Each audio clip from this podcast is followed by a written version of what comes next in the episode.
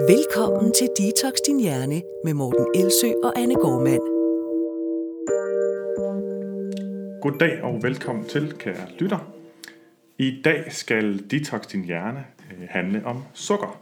Et emne, som er enormt omdiskuteret og som fylder rigtig meget i ernæringsdebatten i øjeblikket. Detox Din Hjerne er jo podcasten, der forsøger at udrense dit sind for usandheder om sundhed, altså madmyter, armestuehistorier og pseudovidenskab, som kan ende med og rigtig ofte har nogle negative konsekvenser for os, altså hvor misinformationen simpelthen bliver det modsatte af sundhedsfremmende, faktisk sundhedsskadelig. Sukker er som sagt pt. På alles læber. Sammen med plantebaseret kost og detox er sukkerfrygt nok en af tidens største madtrends.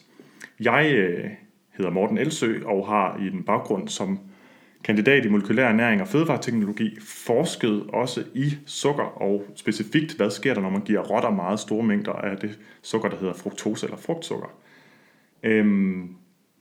Derudover så har jeg en gæst med i studiet i dag, som også ved en del om sukker, som har skrevet en del om sukker.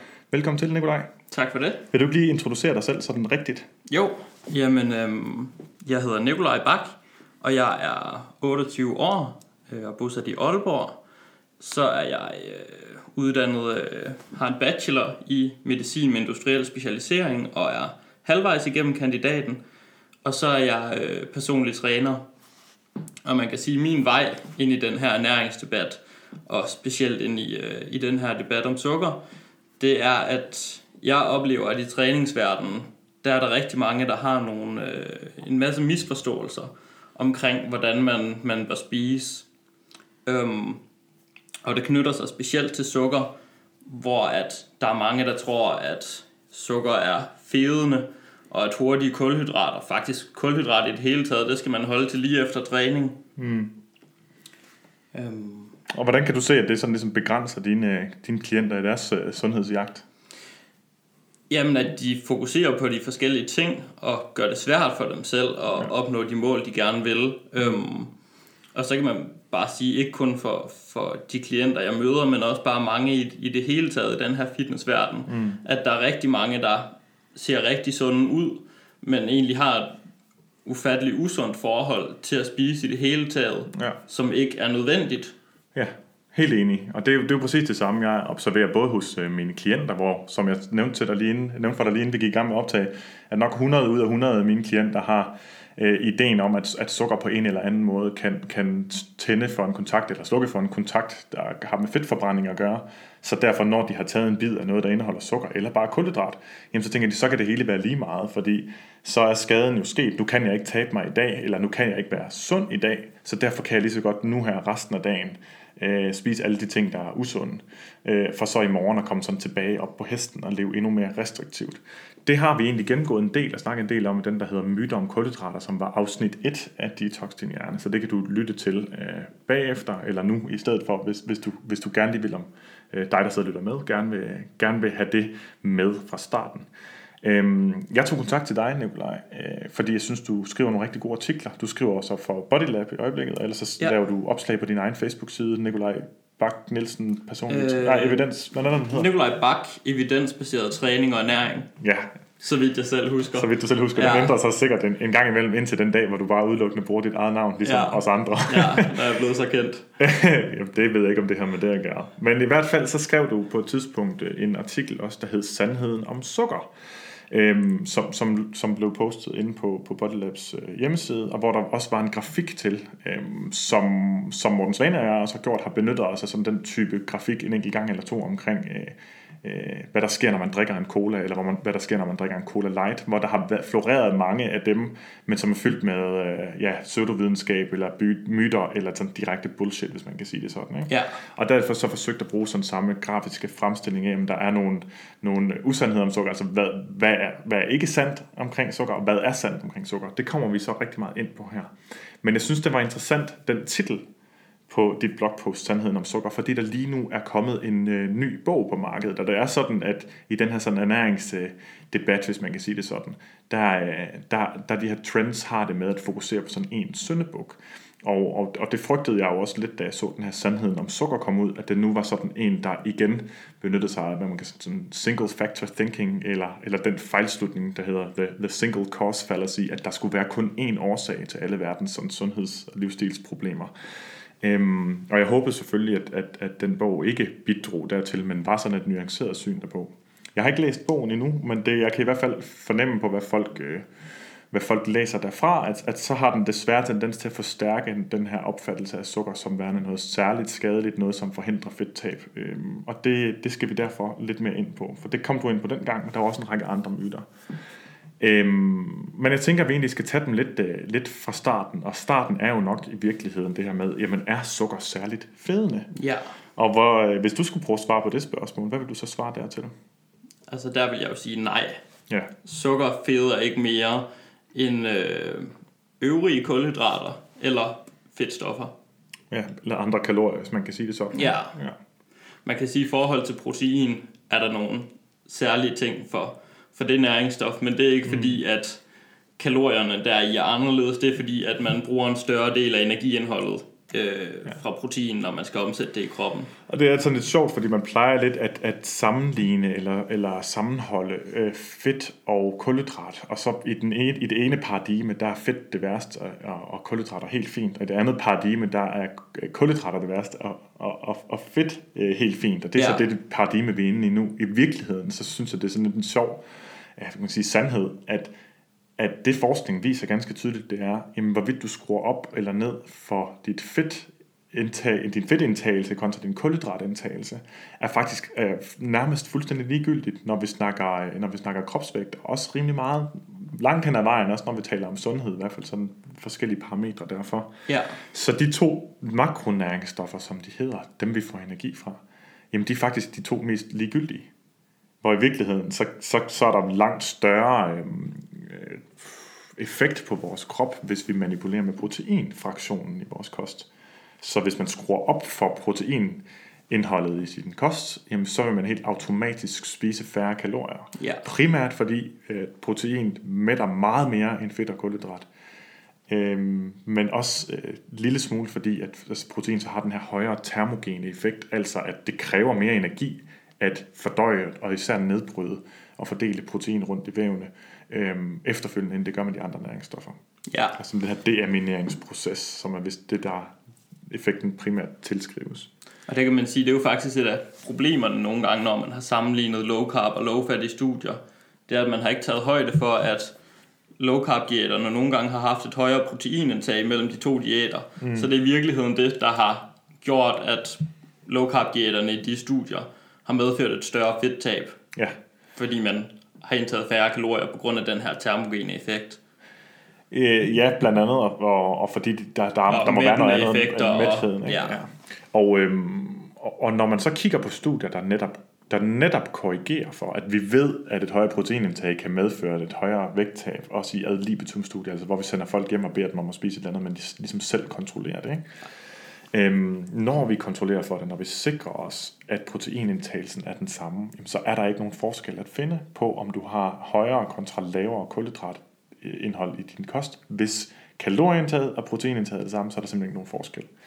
Det som vi desværre får forstærket rigtig tit, og som vi så også kan konstatere også står i den her bog, der hedder Sandheden om sukker, det er, at hvis man spiser noget kulhydrat eller sukkerholdigt flere gange dagligt, som langt de fleste mennesker gør, jamen så skulle det forhindre, at vi forbrændte fedt og frigav fedt fra vores fedtdepoter ved at få os til at producere insulin, som netop har den effekt. Men den effekt er midlertidig. Og når vi ser på, kontrollerede, velkontrollerede, veludførte videnskabelige forsøg, så kan vi se gang på gang på gang, at selvom du spiser meget kulhydrat, selvom du spiser sukker, eller spiser meget sukker, eller ofte spiser sukker, jamen så selvom du også har haft store insulinudsving, så har det ikke nogen samlet effekt på, hvorvidt du kan tabe dig, eller ej, for du taber bare fedt og forbrænder fedt mellem måltiderne, og især i løbet af natten. Ja, så insulinudskillelsen, den har ikke nogen betydning for om vi tager fedt på, uafhængigt af vores kalorieindtag. Præcis, så den er simpelthen midlertidig. Og det her midlertidigt fokus på fedtforbrændingen er i virkeligheden sådan en misforstået tilgang til vægttab og også til fedttab. Så man ser det også et andet sted. Der er den her myte om, at du skal træne på tom mave om morgenen. Fedtforbrændingszonen også. Ja, der er to i virkeligheden. Den her, du skal træne på tom mave om morgenen, fordi så forbrænder du fedt mere der, og du skal bevæge dig i fedtforbrændingszonen, altså hvor din puls er et eller andet sted, hvor du stadig kan tale med den, du løber med. Ikke? Ja. At det skulle være der, du forbrænder mere fedt. Og begge dele er rigtige. Det er bare ligegyldigt for dit samlede fedttab. Fordi det afhænger af, i hvor høj grad du er i energiunderskud i løbet af for eksempel et døgn eller længere tid. Ja. Så man har haft sådan et uforholdsmæssigt og ikke brugbart fokus på midlertidig højere eller lavere fedtforbrænding. Og den her insulinhypotese, som det hedder, ideen om, at overvægt er en konsekvens af et for højt kulhydratindtag gennem det, at man producerer insulin, som lukker ned for fedtforbrændingen, jamen den er blevet rigtig, rigtig meget modbevist, kan man sige. Der er rigtig mange studier, der viser, at det ikke passer, og for nylig er det blevet samlet i sådan, jeg tror det var i 2016 eller 17, hvor en forsker samlede alle de bedste, mest velkontrollerede humane fodringsstudier, hvis man kan sige det sådan, og hvor man kan se, jamen der er ikke nogen fordel ved at skære ned på kulhydrat kontra fedt, hvis du gerne vil tabe dig. Der er simpelthen den her insulinhypotese, den holder altså ikke. Nej. Så vi kan med meget, meget, meget stor sikkerhed og slå fast med 7-tommersøm, at nej, kulhydrater og heller ikke sukker. Sukker er ikke særligt fedende. Helt enig. Godt. Så kan vi gå videre til den næste store myte. Det er, at man kan lide af sukkerafhængighed. Ja. Og faktisk får vi også at vide rigtig tit, og det er jeg sikker på, at mange af jer også er stødt på påstanden om, at sukker er lige så afhængighedsskabende som kokain. Har du også læst det? Ja, altså det er jo en overskrift, og så den kommer i hvert fald et par gange om året. Når der lige skal skrives en ny clickbait-artikel, så er det, at der var også den om, at ost var lige så afhængighedsskabende som heroin, men altså sukker, det er så kokain. Det er så kokain, ja. Og det er jo en rigtig fin måde at lave en overskrift på, hvis man er lidt ligeglad med, om det, man siger, det passer. For der er altså ikke hold i den her sammenligning. Så hvad er det så, der er givet anledning til overhovedet at tale om sukkerafhængighed? Jo, men der er folks egen følelse af kontroltab over for sukkerholdige fødevarer. Så der er sådan den anekdotiske ting, at folk de føler virkelig ikke, at de har kontrol over det, og den kan være fuldstændig reel i nogen grad. Jeg vil så mene, det kan vi vende tilbage til, at ideen om, at der også er en fysiologisk sukkerafhængighed, sådan at det er ligesom kokain, at den forstærker folks idé om, at de ikke kan kontrollere det. Så har der været nogle studier på især mus og rotter, især rotter, tror jeg, yeah, hvor man har givet dem tidsafgrænset adgang til sukkerholdig vand, og så kan man se dem overindtage det og miste kontrollen over det, hvis man kan sige det. Ja, de overspiser simpelthen, når de får muligheden for det. Ja, og der er så den kæmpe store fejl i de studier, i forhold til i hvert fald at kunne bruge dem til at etablere, at man kunne være sådan, have sådan en stofafhængighed af sukker. Det er netop den her tidsafgrænsede forsøgsopstilling, ikke? For vi kender det også for os selv, at når vi har tidsafgrænset adgang til noget, så vil vi tit indtage mere af det, end hvis vi vidste, vi kunne få det om lidt. Det er faktisk noget, vi benytter os rigtig meget af, når vi har klienter. Det er, at dem, som netop mener, at de mister kontrollen over sådan nogle ting, og spiser rigtig meget af det, at hvis de lærer, at de også må få det i morgen, ja, og i overmorgen, jamen så mister det simpelthen sin magt. Og så kan man stoppe, når man reelt ikke har lyst til slik længere, i stedet for når posen er tom, fordi man tænker, jamen jeg lægger det bare ind i skabet, så har jeg det i morgen, når lysten er der igen. Ja, eller at skulle udnytte sin cheat day, som folk i fitnesskulturen, de har ligesom den der sådan... Kan du beskrive, hvad en cheat day er, for dem, der ikke lige har stødt på det før? Jamen en cheat day, det er jo sådan en dag, måske om ugen, hvor at, man siger, at så må man spise alt det, man har lyst til, og så lever man clean de andre dage. Mm. Og for nogen, for rigtig mange faktisk, der medfører det altså på den her cheat day, at så spiser de bare helt løs, ja, af alle de ting, som der egentlig ikke er problematiske at spise, men som bliver det, når man spiser det i så store mængder, ja. Og mange kommer i et så stort kalorieoverskud på bare den ene dag, at det kræver egentlig måske en hel uges diæt at komme tilbage fra status quo. I stedet for bare at have sagt, jamen jeg må egentlig gerne spise de her fødevarer, og så vil man samlet over ugen komme til at spise meget mindre. På engelsk der er der sådan et udtryk, at når man spiser rigtig meget, så kalder man det binging. Ja, ikke? Binging. Og hvis man nu har skarpe regler og strikse regler for, hvad man må spise, så kan man kalde det restrictions eller restriktioner. Så, og den cyklus, som rigtig mange i deres sundhedsjagt i øvrigt benytter sig af, det er sådan en restrict, binge, repeat. Altså først så laver du regler, som er så hårde at følge, så du bliver nødt til at have et tidspunkt, hvor der ikke er nogen regler. Men så i stedet for at spise baseret på din lyst, jamen så skal du skynde dig at tvangsspise alle de ting, du ikke måtte de andre dage. Og så starter det forfra på den måde. Og det er ligesom sådan et mikrokosmos af yo-yo dieting, altså, eller yo-yo kur, eller yo-yo vægt, at du har sådan nogle ekstremer, som du hopper imellem. Og i ingen af ekstremerne trives man. For man trives ikke på den her, de færreste trives med meget restriktiv kost, og de færreste trives også med at tvangsspise slik. Fordi det kan godt være, at du ikke har spist slik overhovedet en hel uge, men det betyder faktisk ikke, at dit behov næste gang, du spiser slik, er for 500 gram. Nej. Det stopper stadigvæk. Du får stadigvæk stillet din sukkertrang, sandsynligvis langt før. Men fordi det er der, og det kun er der nu, så gør du ligesom rotterne og overindtager det. Ja, og på cheat dayen tager man slet ikke typisk. Man overvejer slet ikke, om man egentlig har lyst til at spise de her ting. De skal spises, fordi nu har man en cheat day efter planen, og det skal bare udnyttes til fulde. I min optik, så er det i sig selv en spiseforstyrret adfærd. Ja. Du lytter til Detox Din Hjerne med Morten Elsø og Anne Gårdmann. Men hvis vi skal vende lidt tilbage til at snakke om, hvad sukkerafhængighed er og ikke er, og om det eksisterer, så vender jeg nemlig tilbage til den her definitionssag. Det er svært. Afhængighed er faktisk rigtig svært at definere. Der kan være mange forskellige måder at gå til det på, ikke? Men når man sammenligner med kokain, så vil jeg sige, så er vi ude i at prøve at definere det som en stofafhængighed, ikke? Ja. Og det synes jeg, sukkerafhængighed, det lyder som om man er afhængig af stoffet sukker, ikke? Hvis det nu var sandt, så ville det også betyde, vil jeg mene, at rigtig mange mennesker, der når de havde den her kæmpe store craving, enten lige efter frokost eller lige efter aftensmaden, at så gik de ud i køkkenskabet og fandt den her pose med danssukker, som de bruger til at fylde på andre steder, ja. Og så bare begyndte at spise med en ske. Så vil man sidde og spise sukkerknaller, ja. Men man vil ikke have lyst til is eller kage eller hvad det nu er, man får lyst til. Og der er nogen, der engang imellem spiser en sukkerknald, og det har jeg hørt om, jeg har selv gjort det. Vi kunne alle sammen nikke genkende til at blive enige om, men det synes jeg faktisk ikke smager særlig godt, men man gjorde det, fordi det lige var sjovt. Jeg har gjort det, når jeg har kedet mig til en familiefest, da jeg var barn, for eksempel, ikke? Altså det er sådan nogle ting, der får en til at gøre det, eller nogle gange hos gravide, men de tæller altså ikke med. Det kan ikke ekstrapoleres ud til normalbefolkningen. Så den her stofafhængighed, den vil give mening, hvis vi så den adfærd, men det gør vi altså ikke. Men det kan også være, at vi lige skal nævne hurtigt, at grunden til den sammenligning mellem kokain og sukker bliver lavet, det er fordi, at man ser, når man indtager sukker, så bliver der udskillet dopamin, som er sådan et nydelsesstof. Ja, det bliver udskilt op i hjernen. Ja. Og udskillelsen er faktisk større, når rotterne får sukker. Periodisk, så udskiller de mere dopamin.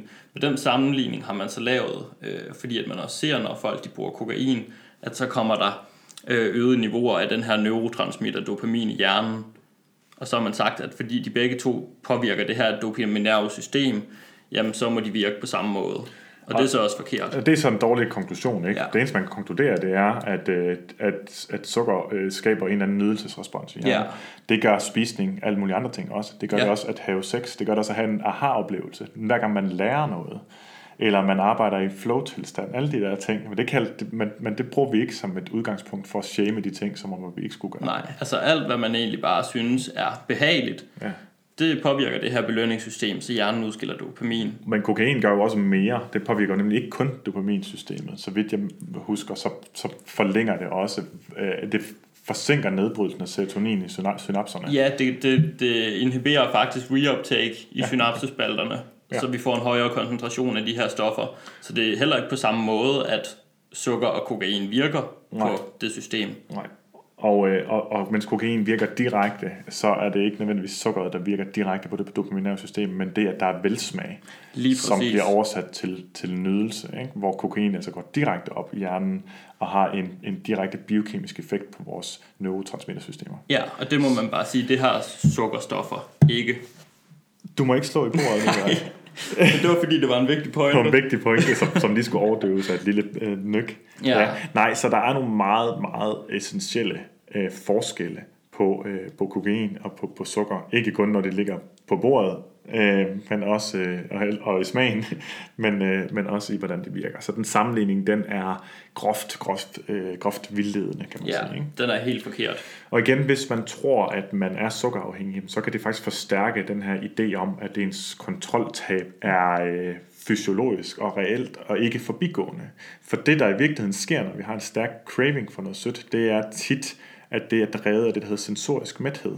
at vi lige har spist noget salt og noget umami, eller hvad det nu ellers er, som vores som er de ting, som også noget surt måske, også og noget bittert, som er de smagsnuancer, der er med i vores hovedmåltider generelt, jamen vi bliver mætte på den smag, men man bliver ikke kun mæt på én smag, det forstærker faktisk lysten til noget andet, til den modsatte smag. Ja. Og det eneste, vi ikke får ofte særlig meget af i vores sådan salte køkken, jamen det er netop sukker. Så lige når man har lagt bestikket fra sin aftensmad eller sin frokost, så vil man opleve meget høj trang til eller lyst til noget, der smager sødt. Og nu siger jeg nemlig specifikt noget, der smager sødt, fordi jeg synes, det vil være forkert at sige, at man får lyst til sukker. Fordi jo, nogle gange er det vingummi og skum, som primært smager af det, men for rigtig mange menneskers, kvinders især vedkommende, der er det chokolade, ja, som først popper op. Og chokolade er ikke sukker. Chokolade er kakao med fedt og sukker. Ja.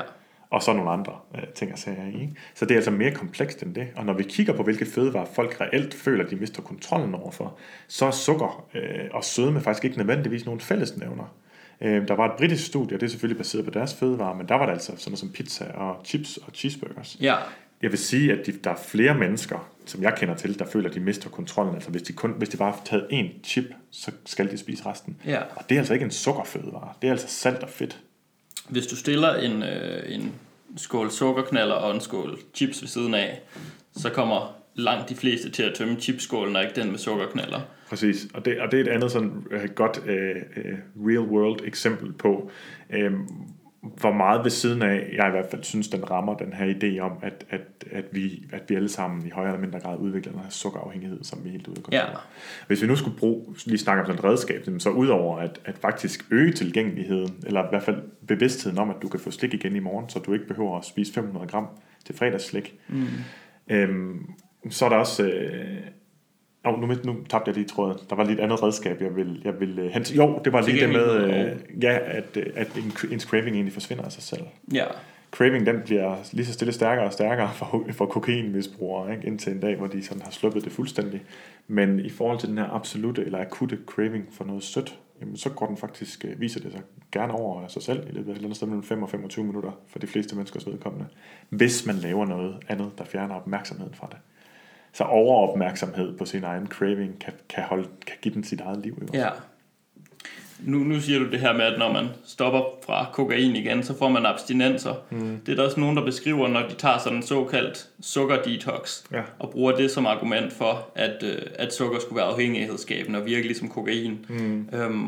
Men det er der en helt simpel forklaring på, og det er, at hvis vi fjerner alt tilsat sukker fra vores kost, så vil vi typisk komme i et stort kalorieunderskud, og vi vil typisk komme i et stort tilskud, eller underskud selvfølgelig, af kulhydrat generelt. Ja, de fleste, der laver det der stunt, de gør det faktisk også netop ved at fjerne kulhydrater også. Ja. Det vil sige, at du går fra en kost, der består måske et eller andet sted mellem 40-60% kulhydrat, til en, der består måske kun 5 eller 10% kulhydrat. Ja. Det er en drastisk ændring i din energitilførsel, og din krop vil altså reagere derpå. Ja, og så beskriver de, at de har kvalme og hovedpine, og så tænker de, at det må være abstinenser, fordi min krop er ved at udrense de her giftige sukkerstoffer. Ja. Og det er altså ikke derfor. Det er fordi, man er et stort kalorieunderskud og et underskud af kulhydrat. Og grunden til, at man overhovedet konkluderer, som de gør, det er fordi, det er det, vi får at vide derude. Ikke? Ja. Så der er nogen, der primer os til at konkludere forkert med hensyn til vores kost hele tiden. Det taler Morten Svane og jeg i øvrigt mere om i det nyeste afsnit af Slut med Forbudt-podcasten. Så kan man lige sende lidt frem og tilbage der. Jeg tænker, at vi lige går forbi den næste her, som jeg har stående, fordi vi bruger det længere tid per myte. Så synes jeg, at vi skal... Nu håber jeg, vi har fået sådan umiddelbart demonteret sukkerafhængigheds... Det kunne være, at man lige hurtigt skulle sige, at i forhold til det her med, at så siger vi, at chips er noget, man så vil spise mere af typisk end sukkert, at det er altså ikke fordi, at den slags fødevarer så er afhængighedsskabende. Det er bare fordi, man har det her behov for at tilfredsstille så mange sanseindtryk, når man spiser, som muligt. Ja. Ja, så det fødevareindustrien har været dygtig til, på godt og ondt, det er at skabe det, som man kan kalde hypervelsmagende mad, som tilfældigvis også er meget energitæt. Ja. Og det er et meget stort komponent i det fedmefremmende samfund, altså det, som spænder ben for rigtig mange mennesker, ved at vi spiser ting, som tilfører rigtig mange kalorier, selv når vi ikke er sultne, fordi der lige er tilgængelighed af noget, som vi lige præcis har lyst til, når vi lige har spist noget andet til. Ja. Ja, og så vil jeg også lige for sådan at runde den af sige, jamen altså, det intet det her betyder, at det kontroltab, du føler, den afmagt, du føler over for mad, den ikke er reel. En af de store studier. Der har været sådan 4 store reviews af litteraturen på, hvorvidt sukkerafhængighed er noget, der eksisterer. De konkluderer jo alle sammen, at det er der ikke. Altså det bør vi ikke kalde det. Men et af dem, det skriver, at man kan kalde det en spiseafhængighed i stedet for. Altså i stedet for en stofafhængighed, så en adfærdsafhængighed. Ja. Og det tror jeg, de fleste kan ikke genkende til, at vi har en adfærd, som giver os et eller andet, som dækker et eller andet behov, som på det tidspunkt er så vigtigt og alt overskyggende, så vi ikke føler, at vi har et valg om at gøre noget andet. Men når vi erkender, at det sådan, det hænger sammen, så er det nemmere at behandle det som noget, der er en lille smule mere psykisk betinget, og forstærket derigennem, eller derudover i øvrigt også igennem de myter, der er derom, at det, så kan vi bedre behandle det, end at se på det som en stofafhængighed. Ja. Især også fordi, at med kokain og med cigaretter og andre ting, som vi kan blive svært afhængige af, jamen der kan vi lave der kan vi fjerne det helt fra vores kost. Eller for vores kost, for vores liv, ikke? Men det kan vi ikke med mad. Altså, vi kan ikke sige, at du skal bare stoppe med at spise, ikke også? Så vi bliver nødt til at lære at håndtere tilgængeligheden af forskellige typer fødevarer, fordi den er der på en anden måde, ikke også? Og vi øger for langt de flestes vedkommende kun overspisningen af de madvarer, ved at sige, at vi ikke må spise dem. Ja, der er en dejlig omvendt psykologi, der er rigtig, rigtig meget i spil, når det handler om vores spiseadfærd. Okay, så har vi lige et spørgsmål, og det tror jeg, vi tager en lille smule kort. Der er sådan en, der har spurgt til, jamen, jeg bad om at høre, hvad I godt kunne tænke at få svar på. Det er nogen, der svarede på min Instagram-profil, og der var der en, der bare sådan sagde sådan over sukker og påvirkning af blodsukkeret. Altså, hvordan er det med dadler versus kokossukker versus agavesirup versus bananmos versus rørsukker? Hvordan påvirker det også forskelligt? Og det første og måske vigtigste at få på plads, det er, at de her de her andre former for sukker, jamen de har samme kalorieindhold. Og det er i virkeligheden, hvis vi skal vælge, hvad der er det vigtigste at fokusere på, så er det faktisk det. Helt klart. At det kan være lige så brunt og naturligt udseende, altså alle de der ting, som folk spiller meget på for at markedsføre noget. Det kan være det kan komme fra det ene og det andet, en eller den anden plante, som vi har et bedre forhold til end andre, som ligesom lokker os til at købe det, men kalorieindholdet er det samme. Der var der så en forskel, det er, hvorvidt der er meget glukose eller meget fruktose i, og det er 2 forskellige sukkerstoffer. Og kun det ene påvirker direkte vores blodsukker. Altså det vi måler, når vi måler blodsukker, er virkelig vores blodglukose. Så der er nogle sukkerstoffer, som har et højt indhold af frugtsukker eller fruktose, som derfor ikke giver os en akut stigning i blodglukose, og dermed heller ikke giver den her insulinrespons. Og det kan være relevant, når man er diabetiker. For os andre er det stort set ikke relevant. Nej, og man må også bare sige, at den påvirkning af blodsukkeret afhænger også sindssygt meget af, hvad vi ellers spiser i måltidet. Altså, rørsukker påvirker vores blodsukker mere, end det gør, hvis vi spiser bananmos. Men der er ikke nogen, der spiser ren rørsukker. Nej. Det vil vi spise i et måltid, der også indeholder fedt og kostfibre, der alle sammen vil være med til at dæmpe vores udsving i blodsukkeret. Hvis man sammenligner flødeis med kartofler for eksempel, så påvirker flødeisen faktisk vores blodsukker mindre gennemsnitligt set, fordi der også er andre næringsstoffer deri, selvom der er meget mere sukker i det. Ja. Men vi vil stadigvæk, så det er også en dårlig måde at vurdere en fødevares sundhedsværdi på, hvis man kan sige det sådan. Det har den jo egentlig ikke, men altså hvad den sådan bidrager med, der kan vi ikke kun kigge på, hvordan den påvirker vores blodsukker. Og det er der desværre enormt meget fokus på. Jeg synes, der er alt for meget fokus på det. Altså raske menneskers blodsukkerudsving, hvordan de påvirker sig af vores kost. Fordi at adskillige versioner af sund kost indeholder rigtig meget kulhydrat og giver derfor også blodsukker og insulinudsving. Men det er altså ikke farligt for os som udgangspunkt.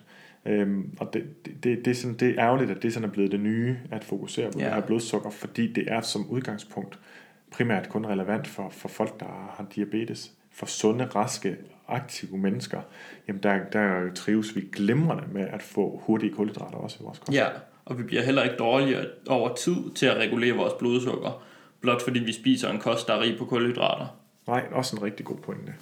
Men der er sådan en idé om, at hvis vi får det fra dadler, eller kokossukker, eller agavesirup, eller sådan noget, så er det bare sundt, fordi det kommer fra en plante, eller noget, vi synes lyder godt. En dadelkage er sundere. Ja, og det jeg kan se, sådan, hvis man skal bringe lidt mere sådan praktisk perspektiv ind på det, det er, at folk de tror, at når det er sundere, som også allerede måske er lidt misforstået, at så betyder det også, at så feder det ikke. Og der er rigtig, rigtig langt fra den ene sandhed, eller som er den ene misforståelse til den her, som er sådan virkelig, virkelig forkert, ikke?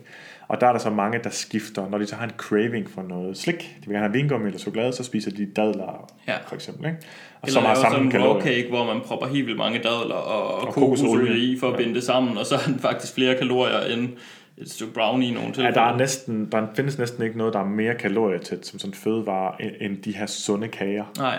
Det er simpelthen bare sådan helt dens kalorier. Det er nærmest bare tomme kalorier med tomme kalorier i virkeligheden, ikke? Og så lige en lille smule god samvittighed, fordi det hed noget med dadel. Eller og det smager dårligere end normal kage. Det jeg så ser jo, det er, når nogle af mine klienter, jeg kender mange, der, når de har lyst til det, som de synes, de ikke bør spise, men så går de ud og spiser noget andet i stedet for, og så når de er færdige med det, så har de stadig præcis samme lyst. Og så kan de gå ud og spise noget mere, eller også så ender de med alligevel at spise noget slik. Ja. Og nettoresultatet er, at de får langt flere kalorier, end hvis de bare har spist noget slik. Ja, så har man både spist brød og stenalderbrød, eller kager, dadelkage. Ja, eller chokolade og mandler. Ja, lige præcis. Og mandler har samme kalorietæthed eller energitæthed som chokolade. Nå, så er der et par spørgsmål mere, og jeg tænker måske, vi skal gå ned til den her, som er, hvor farligt er fruktose? Fordi det har vi lige været lidt inde på det her med, at der er både glukose og fruktose, der er også andre sukkerstoffer, men det er sådan de primære, som både fås enkeltvis og kan sættes sammen på forskellige måder. De spaltes som udgangspunkt altid til de enkelte sukkermolekyler, inden vi optager dem. Men fruktose eller frugtsukker har også, der er meget stærke pseudovidenskabelige kræfter på spil, der prøver at overbevise os om, at fruktose er særligt farligt for os. Især også det, som i USA hedder high fructose corn syrup, altså høj fructose majssirup, som er en sirup, man bruger især til at søde, rigtig mange ting, fødevarer, men også drikkevarer med, sodavand, som består af omkring 55% fruktose, 42% glukose og 3% andet. Ja, det er cirka samme forhold, som der er i normalt bordsukker. Ja, det er så det, der virkelig er pointen. Det, der står på bordet, det består cirka af det samme. Ja. Og når det bliver hældt i sodavand, så bliver det i øvrigt også spaltet til enkelt molekyler. Så der er nærmest ikke nogen forskel på det her majssirup og helt normalt sukker. men det er der nogen, der bilder sig ind, at der er. Og da jeg startede med at skrive speciale, da jeg skulle til at skrive speciale, der smed min vejleder netop en artikel på mit bord af en af dem, som har stået mest for at sprede den her fruktosefrygt. Og han mente, at den artikel var god, så det var egentlig en af grundene til, vi gik i gang med det forsøg, der var grundlaget for mit speciale. Og det var en artikel af Dr. Robert Lustig, som du sikkert har stødt på, som har skrevet og udtalt sig meget om, hvor farligt fruktose skulle være. Og jeg ved ikke, for det er ikke bare mig, der gennemgår mit speciale, så kan det være, det er bedre, at du skaber overblikket, Nicolaj. Hvad er det, der bliver fortalt omkring fruktose, at det skulle kunne gøre ved os? Jamen, grunden til, at nogen mener, at fruktose det skulle være farligere, det er primært, fordi det bliver metaboliseret anderledes i leveren, hvor det kan blive dannet om til fedt. Og så er man bange for, at det skulle kunne give den tilstand, man kalder fedtlever. Fedtlever kan man få af alkoholisme, sådan før man får skrumpelever, ikke? Ja. Og man kan få det af andre ting, og man kan altså også få det, der hedder non-alcoholic fatty liver disease, altså ikke alkoholisme, ikke alkoholisk fedtlever, ikke? Ja. Der må man bare sige, at de studier, der viser, at fruktose påvirker os uhensigtsmæssigt i forhold til fedtlever og i forhold til fedtlagring omkring de indre organer. De har givet fruktose i enormt høje mængder og givet det isoleret, hvor normalt når vi spiser sukker, så er det kun halvdelen af det, der består af fruktose. Ja. Og typisk så har de også gjort det i en tilstand, hvor forsøgspersonerne har spist flere kalorier, end de har forbrændt. Så hvis man skulle ligesom kritisere de studier og sige, hvad er det så, de gør forkert? Jamen, så skal vi starte med at sige, at først og fremmest, så skal de sørge for, at deltagerne ikke får for mange kalorier. Ja. For overindtag af kalorier medfører, altså sådan, at man generelt har for meget energi tilgængeligt. Og det kan man se, det har sådan en negativ effekt på alle de parametre, man måler på. Det påvirker alle vores kliniske værdier negativt, stort set. Og så dernæst, at selve fraktionen fra fruktose er alt for høj i forhold til, hvad der er relevant. Altså når man tester, hvad der sker, når man giver folk den mængde fruktose, som amerikanerne gennemsnitligt spiser, så sker der faktisk ingenting. Så inden for normal indtaget, og faktisk det gennemsnitsindtag, man har i USA, jamen der ser vi ikke de negative effekter, som man rapporterer for de her andre studier, der enten giver alt for meget fruktose, eller for mange kalorier, eller en kombination af de to. Ja. Det vil altså sige, at de studier udelukkende gør, det er, at de viser, at for meget af fruktose er for meget fruktose. Og det er ligesom alt muligt andet. Du vil kunne gøre præcis det samme med vand. Give folk dobbelt så meget vand. Eller hvis du gav folk 5 gange så meget vand, som de har brug for, ligesom man tit giver folk 5 gange så meget fruktose, som er standard at indtage, ja. Jamen så sker der så bare det med vand, at det vil du så dø af. Det gør du trods alt ikke med fruktose. Så skulle vi benytte os af samme logik, som man gør, når man ekstrapolerer for de her fruktosestudier. Så vil vand være mere farligt end fruktose. Så skulle vi gå ud og advare os og sige, vi skal simpelthen ikke drikke vand. Vi skal virkelig passe på med det der vand, fordi at det slår ihjel. Og derfor der er meget manglende logik i vores debat på den måde, ved at folk de simpelthen fejlfortolker de her studier. Det sker allerede fra forskernes side, det sker allerede i abstract eller i pressemeddelelsen, og inden det kommer ud i avisartiklerne, så er det allerede for længst blevet til noget, som enten fordrejer eller vildleder i en sådan grad, så det simpelthen ødelægger vores forhold til maden, og i hvert fald gør det som minimum usagligt. Ikke? Ja, og i det her tilfælde måske rent faktisk har en skadelig effekt. Ikke bare fordi, at vi kommer til at holde os fra fruktose, der måske vil være... Det vil ikke have nogen sundhedseffekt. Men hvis man så begynder at skære ned på sit frugtindtag, som der er mange inden for træningskulturen, det er der i hvert fald nogen, der gør, der holder igen med frugt på grund af indholdet af fruktose, så er vi jo lige... pludselig ude i, at der er en negativ sundhedseffekt, prøvede jeg at sige. Ja, og det er næsten en af de dummeste ting, og det er ikke folk, der gør det, der er dumme, men det er en af de sådan objektivt set dummeste ting, vi har gjort som samfund i den her sundhedsdebat. Det er, at ved at stirre os blind på de her sukkermyter og være så vilde med at ekstrapolere og konkludere forkert, jamen så har det faktisk haft den effekt, at rigtig mange mennesker undgår at spise frugt, selvom at alt peger på, at et højere frugtindtag er sundt for os. Et studie, som jeg faktisk stødte på gennem dig, Nicolaj, det var en ny metaanalyse omkring effekten af frugt og grønt på dødeligheden, altså simpelthen risikoen for at dø inden for en given periode. Så en lavere dødelighed vil sige, at man lever længere, en højere dødelighed vil sige, at man lever kortere. Og der kunne man se, at der var en tydelig dosis-responssammenhæng mellem jo højere frugtindtagelse, jo lavere dødelighed. Og den var cirka at sidestille med grøntsagsindtagelsen. Så der var ikke rigtig nogen forskel på frugt og grønt i forhold til sundhedseffekter. Men frugt smager jo godt og sødt og indeholder fruktose, så derfor så tror folk, at det er noget, som man skal passe på, men man skal holde sig fra. Og det passer altså ikke. Frugt har et højt mæthedsindeks. Det mætter ret fint per kalorie. Det er forskelligt fra person til person, men det mætter egentlig fint per kalorie. Altså har en lav kalorieenergitæthed, så det er ikke noget, der umiddelbart er forbundet med fedme heller. Og så kan vi også se, at der er lige kommet et relativt nyt studie. Jeg har ikke læst det grundigt igennem endnu, men på omkring 500.000 kinesere, hvor man også kan se en direkte omvendt sammenhæng mellem frugtindtagelse og udvikling af type 2 diabetes. Altså at jo mere frugt man spiser, jo lavere risikoen for at udvikle diabetes. Og hvis man troede på alle sukkermyterne, så vil man jo netop sige, jamen vi skal også holde os fra frugt, for det indeholder frugtsukker, og sukker giver diabetes. Og det er måske i virkeligheden et ret vigtigt pointe eller myte at punktere. Nej, sukker giver ikke diabetes. Det er simpelthen forkert at påstå, at sukker giver sukkersyge. Der var en professor, jeg diskuterede med på et tidspunkt, som netop sagde, at vi ved jo alle sammen, at sukkersyge hedder sukkersyge, fordi man får det at spise sukker. Og det er rigtig ærgerligt, at den misforståelse eksisterer så højt op i det sådan faglige hierarki, fordi det er simpelthen noget værd vås. Det er det hele taget en rigtig dårlig navngivning af den tilstand. Ja, det kan man sige, ikke også, fordi grunden til, at det hedder sukkersyge, det er fordi, at hvis man smager på en diabetiker, altså en, der har slem type 2 diabetes eller type 1 diabetes, hvis man smager på deres urin, som man jo kan få lyst til i ny og dag, så smager det sødt. Så det var det man siger, så er det jo noget med sukkersyge. I virkeligheden så er det sukkersyge defineret ved, at du ikke er i stand til at producere insulin nok til at holde dit blodsukker inden for det normale niveau. Ja, men det kunne være lige i forhold til den debat med fruktose, for lige at runde den af, så må man sige der i forhold til, at hvis man begrænser sit frugtindtag på grund af fruktoseindholdet, det er direkte kontraproduktivt i forhold til sundhedshensyn. Ja, det må man sige.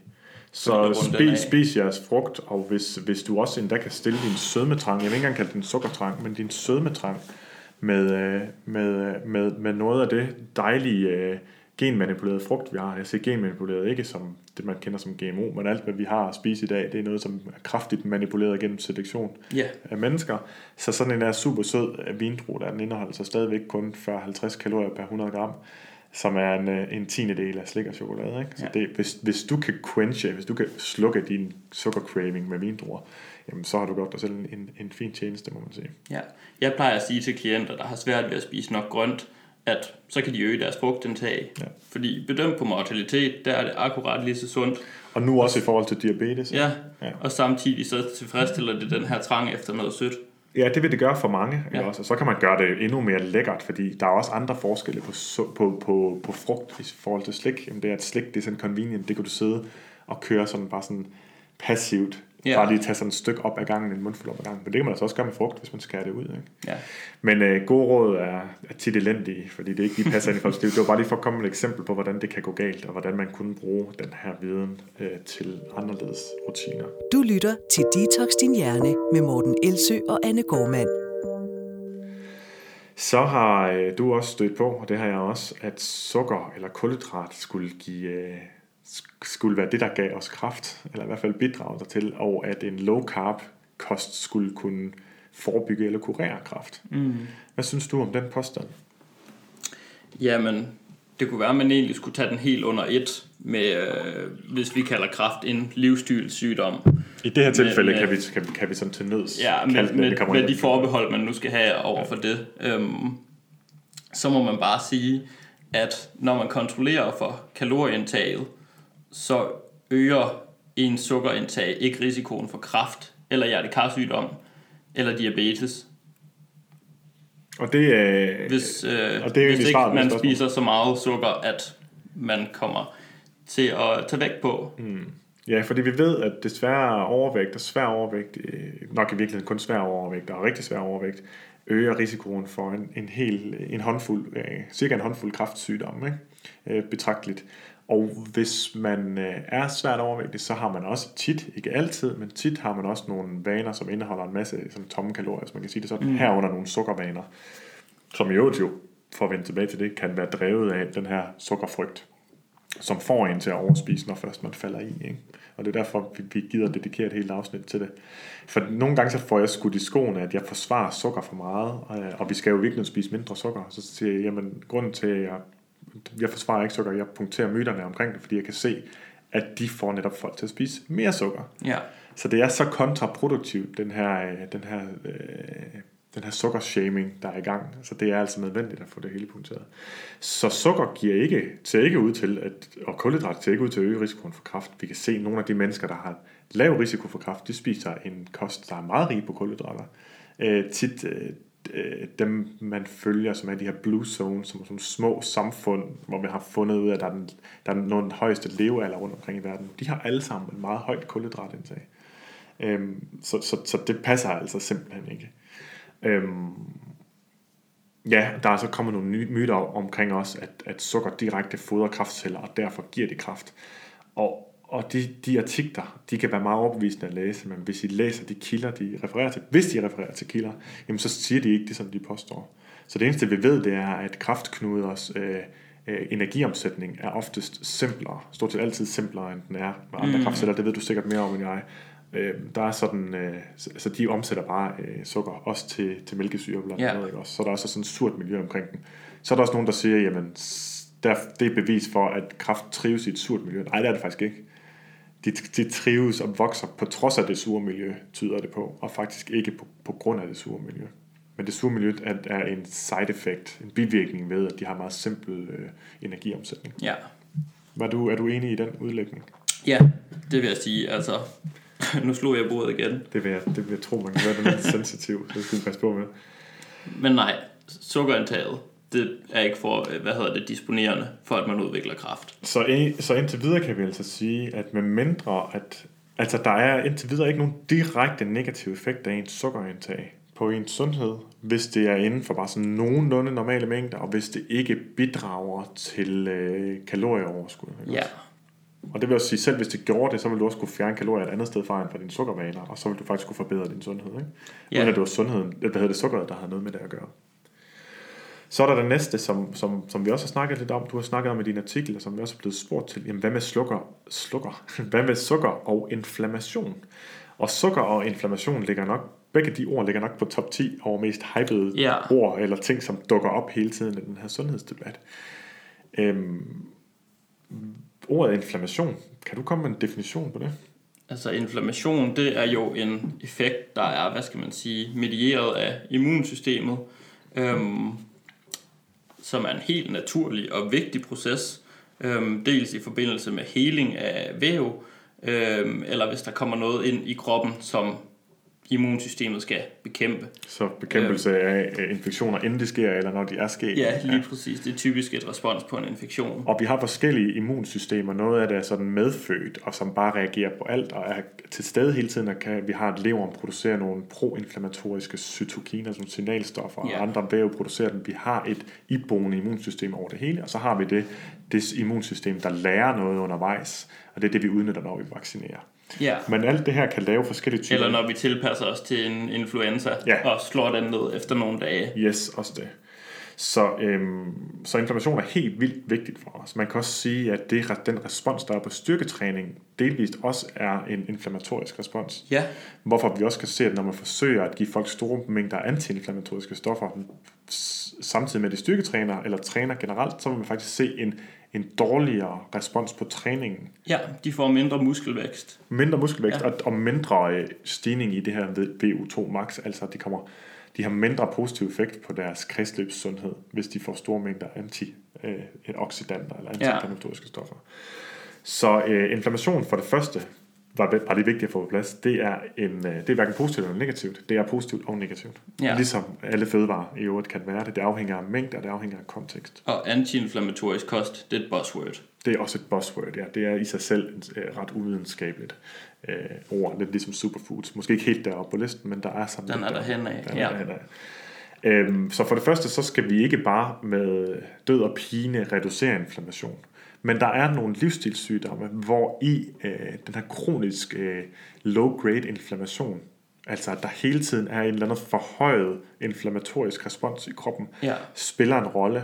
Hvad årsag og effektvejen er der, er faktisk rigtig svært at sige. Vi kan bare observere, at folk, der har metabolisk syndrom, som er sådan lidt en paraplydiagnose, så når du har nogle forskellige risikoparametre for at udvikle reelle sygdomme senere. Ja, sådan forhøjet blodtryk og høj livsvide. Ja, og fedtlæring omkring organerne og dårlig insulinfølsomhed. Men ikke diabetes endnu? Nej.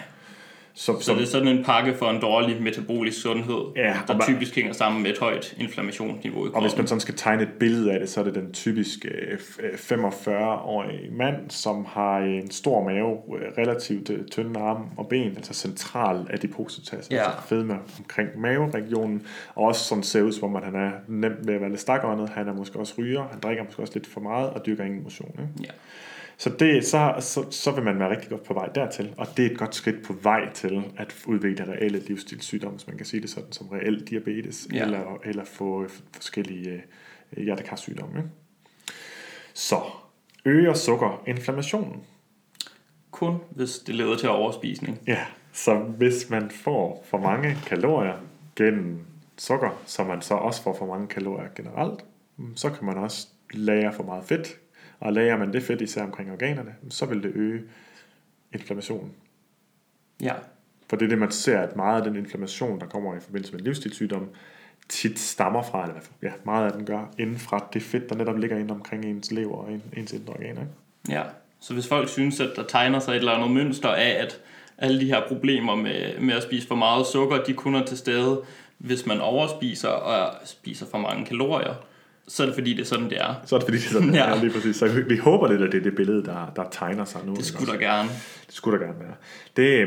Men folk, de tror, at det er meget inflammationsskabende i sig selv. Det ser vi altså ikke. Man kan måle inflammation på nogle af de her cytokiner, for eksempel C-reaktivt peptid. Ja, CRP, som man måler på, og der er nogle andre leverenzymer, der er nogle andre, IL-2 og IL-6 og sådan nogle forskellige ting.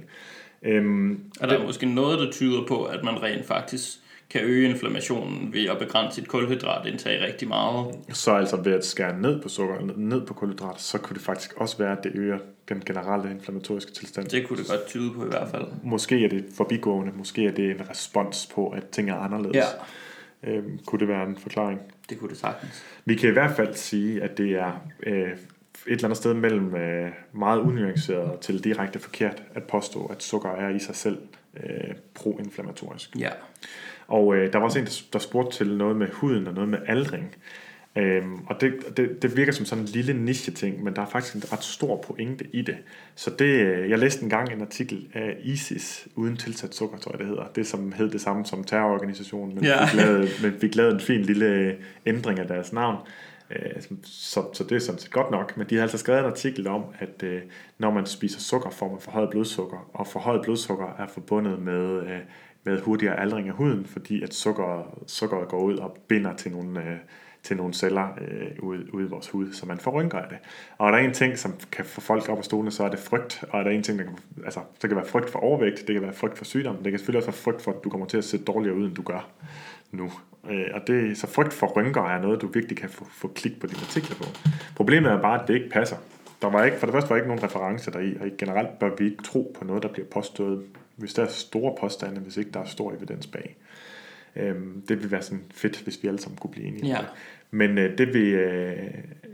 det der også stod deri, det var, at sukker giver forhøjet blodsukker, og det er allerede forkert.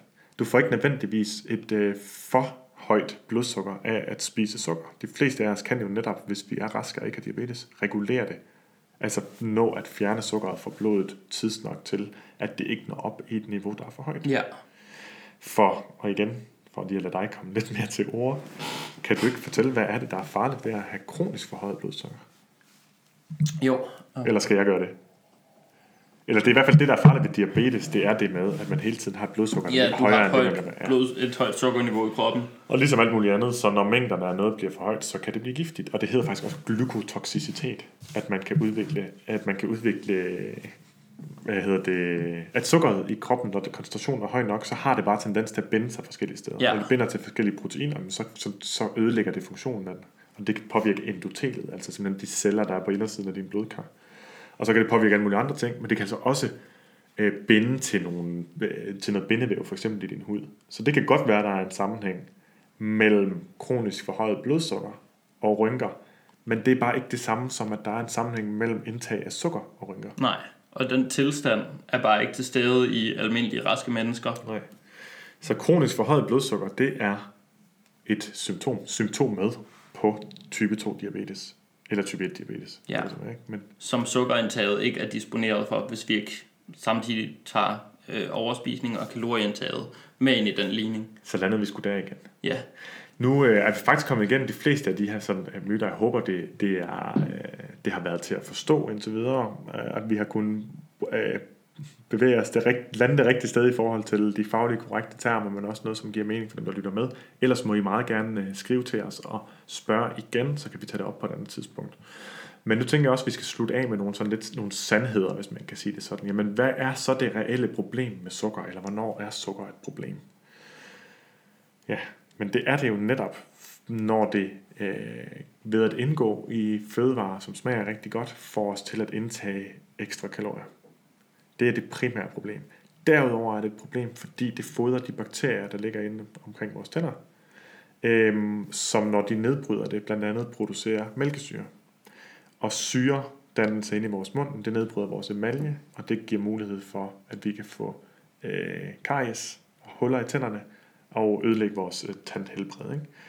Så nogle af de grænser, der bliver sat, eller de grænser, der bliver sat for, hvor meget sukker vi må have i vores kost, jamen de tager faktisk udgangspunkt i, at vi også skal reducere kariesbyrden, altså at vi skal have et bedre tandhelbred. Så det er altså ikke noget med alle de her andre ting at gøre, nødvendigvis. Nej, man må bare, altså den her anbefaling om maks at spise 10% tilsat sukker, det er også vigtigt at komme ind på det her, det er tilsat sukker, det er ikke sukker i frugt for eksempel, som mange tror.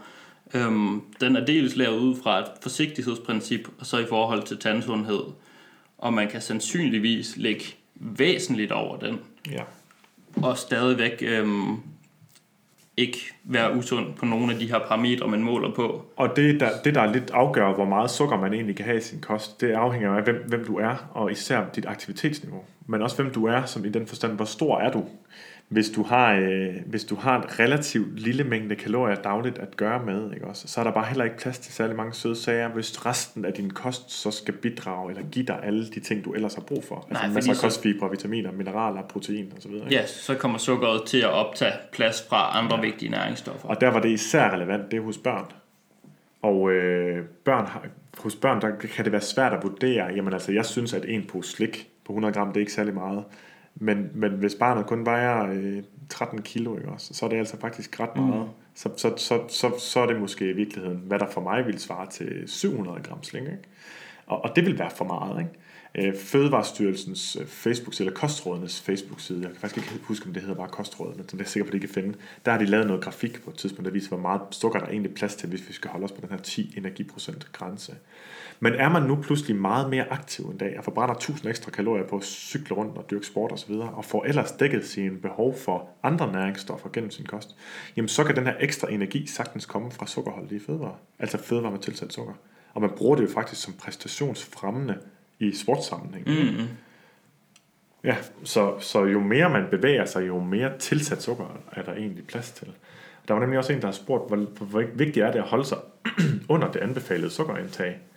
Jamen, hvor vigtigt det er afhænger af, altså, hvad skal vi sætte det på en liste over? Andre ting kan være meget, meget vigtigere. Hvis du har styr på alle de ting, der er vigtigere, som at spise ikke for meget, altså spise varieret, ikke for meget, være fysisk aktiv, kvit smøgerne, hvad med at drikke for meget alkohol, spise godt med grøntsager, frugt og grønt, spise fed fisk og fuldkorn, og få din kostfiber og få nok protein, så er sukker derefter, er det vigtigt. Ja.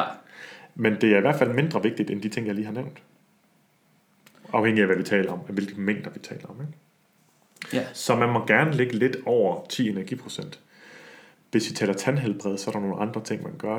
Man kan snakke om der. Det er den rigtig dumme idé, at drikke sodavand rigtig langsomt i løbet af en hel dag. For eksempel, ikke? Så du hele tiden giver det.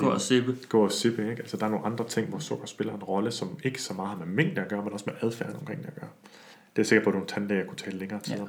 Men i forhold til sådan nogle sundhedsmæssige kliniske værdier, så viser adskillige større metaanalyser, at du i hvert fald kan ligge op omkring måske 25% af dit samlede energiindtag fra sukker, uden at det påvirker din sundhed negativt, så længe du ikke er i et kalorieoverskud og overspiser. Præcis, og faktisk kan man se i studier, hvor man giver folk en kost med færre kalorier, end de forbruger, altså hvor de vil tabe sig på. Jamen, der kan man se, der er for eksempel et studie, hvor den ene gruppe får 4% af deres kalorier fra sukker, den anden får 43% af deres kalorier fra rent sukker, altså brugsukker. Og de taber sig akkurat lige så godt. Ja, taber sig lige så godt, men ikke kun det.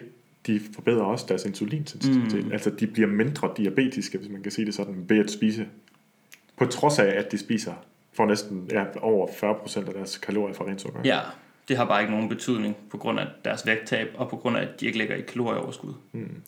Og den måde, man kan forvirre rigtig mange mennesker med, det er ved at lave vægttabstudier, og så bagefter prøve at lade som om, at det er en af de andre parametre i kosten. For det vil altid være vægttabet, der driver den effekt, vi ser. Og der kan man finde studier. Man kan finde 10 studier, der viser, at stenalderkost er virkelig godt. Man kan finde 10 studier, der viser, at LCHF er virkelig godt, og så videre, så videre, så videre. Men hvis de studier har vægttab inkluderet, så kan du ikke konkludere noget som helst om kosttypen. Nej. Så kan du kun konkludere, at energirestriktion virker. Vægttab, det forbedrer dine kliniske værdier for sundhed, og vægtøgning, de forværrer dem. Afhængig af selvfølgelig udgangspunktet. Men ja. Så sandheden er, at sukker er dårligt for tænderne, og det skal vi passe på med, men at vi har plads til en hel del sukker afhængig af vores aktivitetsniveau, og hvad vi ellers får i vores kost. Det som vi plejer at sige, det afhænger af konteksten, og det er især det der med aktivitetsniveau, hvad vi ellers har spist. Ikke? Og mange af de påstande om sukker, som vi ser, de handler i virkeligheden om de skadelige effekter ved kronisk forhøjet blodsukker, altså diabetes. Og jeg har stadig ikke fået læst bogen Sandheden om sukker, men jeg har hørt fra andre fagpersoner og kliniske diætister, at den netop ekstrapolerer fra studier baseret på mennesker, der har type 2 diabetes, ud til generelle anbefalinger om, hvad vi andre skal gøre. Og det kan man altså ikke. Nej. Eller det kan man godt gøre, men det er forkert at gøre. Jeg har set et uddrag af den, hvor der decideret står, at det her med at spise sukker ofte i løbet af dagen, det slukker for vores fedtforbrænding, så vi lettere tager på. Ja. Og det er forkert. Det er simpelthen forkert, og det er det, der desværre bidrager til den mest skadelige effekt, eller mest skadelige myte, den her med, når først du har spist noget, så kan det være lige meget, ikke? Eller ja, effekt, ikke? Skaden er sket, så det er derfor, vi nu siger det for tredje gang, ikke også? Fordi det er vitterligt den myte, der er allervigtigst at understrege på en serie, ikke? Yes. Så kan vi også lige snakke om, ganske kort her til sidst, en sandhed eller to mere.